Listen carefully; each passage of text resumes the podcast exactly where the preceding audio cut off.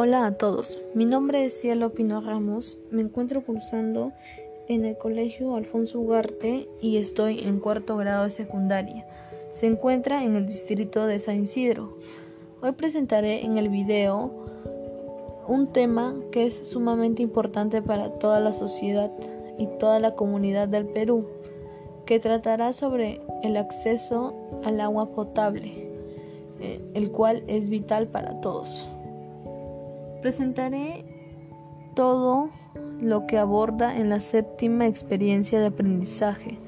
Para ello realizaré un resumen sobre los aportes logrados en cada competencia de cada curso. La presentación y será la presentación de una propuesta tecnológica para el uso sostenible del agua en la vida cotidiana, en el cual se tengan que hacer para así poder tener un uso adecuado del agua potable y así dejar de desperdiciarla. Debemos de conocer que existen más de 3 millones de personas que no cuentan con agua potable. Eso quiere decir que puede ser que un 9,2% no cuenten con ella.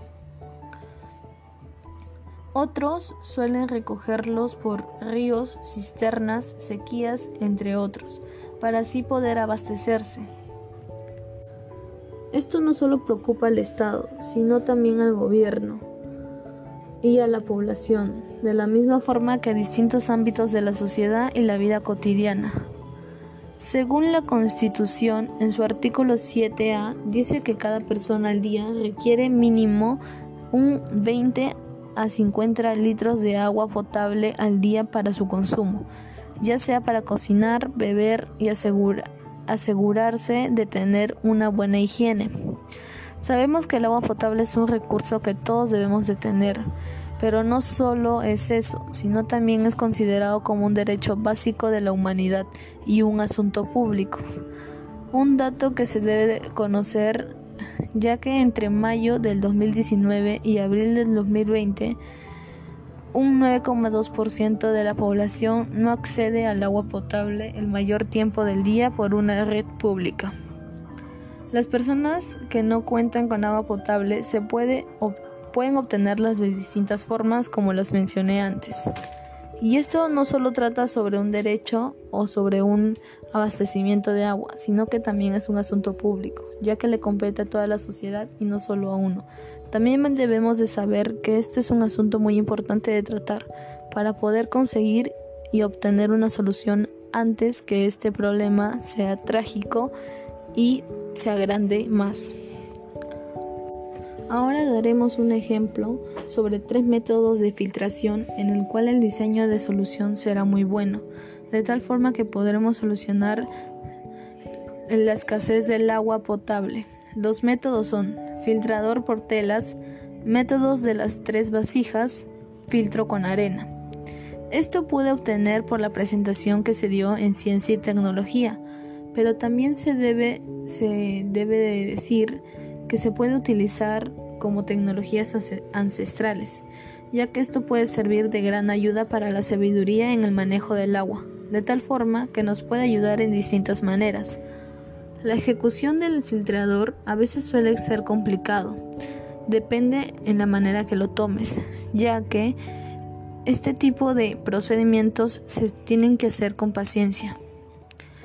Bueno, ahora presentaré un método SODIS en el cual se realizarán el proceso de la desinfección del agua para un consumo sano. Primero debemos de lavar el recipiente y la tapa que se utilizará. Segundo, Llenar el recipiente con agua filtrada sin dejar aire libre. Eso quiere decir que debe estar lleno. En la tercera debemos de colocar las botellas en el sol horizontalmente para así poder obtener una intensidad de los rayos más fuerte y dejarla solo por 6 horas. Pero si los rayos y la intensidad del sol es baja, será durante dos días. 4. Y por último, Conservar las botellas en un lugar fresco para luego poder consumirlas y no hacernos daño. Mostraré algunas imágenes. Los argumentos que voy a dar a conocer sobre el acceso del agua potable después de presentar el filtrador serán. Uno de ellos es, sabemos que el agua es sumamente importante ya que es un derecho que todos los seres humanos tenemos, pero son pocas las personas que lo gozan. Por otro lado, se ve que el 23,7% de las personas de la área rural de nuestro país no cuenta con agua por una red pública, por el cual se conoce que acceden a agua de ríos, manantiales o acequias, seguido al 4,2%. El segundo argumento que doy es, el 28 de julio del 2010 se dio a cabo una Asamblea General de las Naciones Unidas y se dio a conocer que el agua es un derecho esencial para todos y así poder disfrutarla. Aparte de ello, también se dijo que es un recurso que debe de continuar. De igual forma, debe ser suficiente para todos, ya que dependerá del uso que le dé cada persona.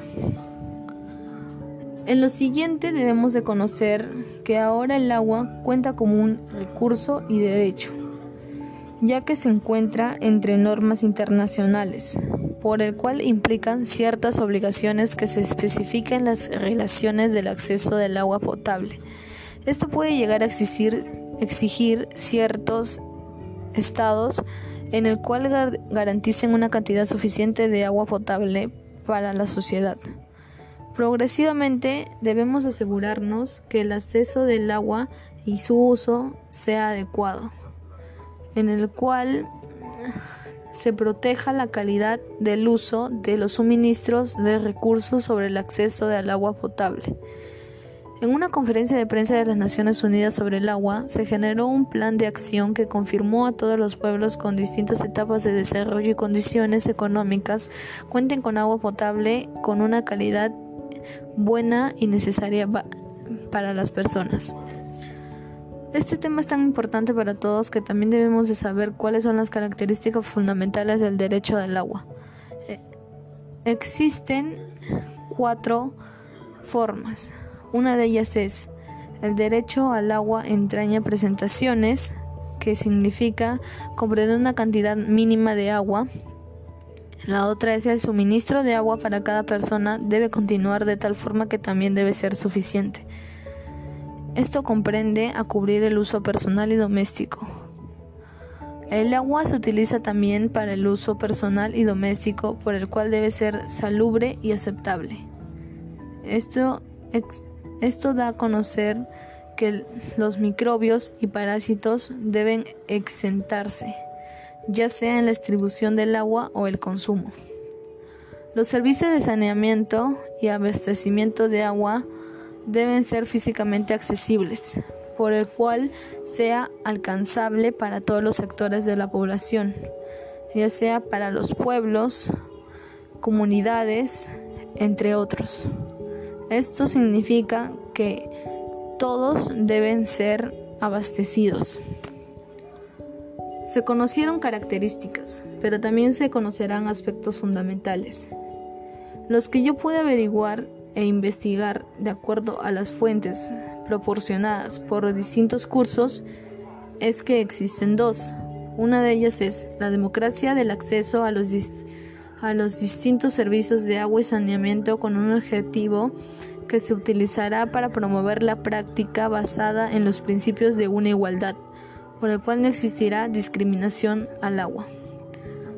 Otro tema es la implementación de políticas que regulen las actividades en las cuales el gobierno trate sobre los servicios de acceso al agua potable con ciertas participaciones en las y los ciudadanos. Eso quiere decir que todos debemos de participar en dicha, en dicha práctica. Conocemos que la discriminación ha existido siempre, pero ahora también es por el agua, en el cual se suelen hundir las raíces de las leyes, políticas o medidas discriminatorias. Por lo general, la denegación de la seguridad de la tenencia es una limitada participación en la adaptación de decisiones y en la falta de protección. El acceso físico al agua es difícil, ya que en comunidades pobres y económicas marginadas la carga es mayor, porque al conseguir agua recae normalmente en las mujeres en las cuales se pueden salir perjudicados. El Estado tiene derecho de prohibir y eliminar la discriminación hacia todos los motivos, pero no lo hacen, ya, ya que la igualdad garantiza el derecho al acceso al agua. Eso quiere decir que pueden evitarlo. Bueno, para terminar esta exposición de video y de información, se debe de conocer que en el 2015 ha existido más de 16 distritos en la capital, por el cual es el número mayor de familias que no cuentan con acceso al agua potable. Y más de 151 hogares no pueden cumplir con tener agua, sino que deben de caminar más de 200 metros para poder conseguir un reservorio de agua y así poder abastecerse.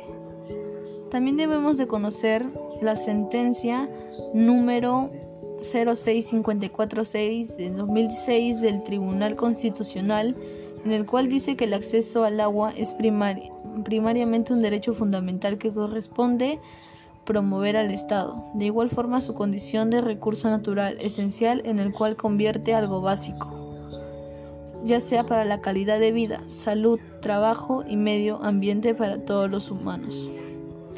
La segunda sentencia es número 06534-2006 PA del Tribunal Constitucional.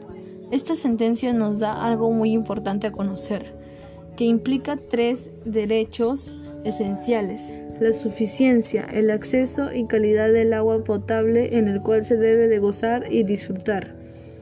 Por último, la ley número 30588, que es la reforma constitucional que reconoce el derecho al acceso al agua como un derecho constitucional.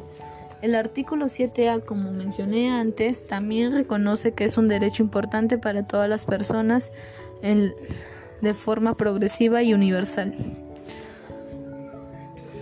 Bueno, ahora me despido pero quiero recordarles que el agua es de todos y no debemos de desperdiciarla, ya que esto provoca cambios innecesarios en la sociedad. Pero también les voy a dar a conocer algunos lemas, que es evitemos de gastar agua para así poder tener una buena salud y calidad de vida. No seamos personas que desperdicien, sino seamos personas que cuidan y preservan para su futuro. Evitemos que esto siga consumiéndose y así poder cuidar el agua como también te cuidas tú y tu familia. Gracias y cuidemos el agua.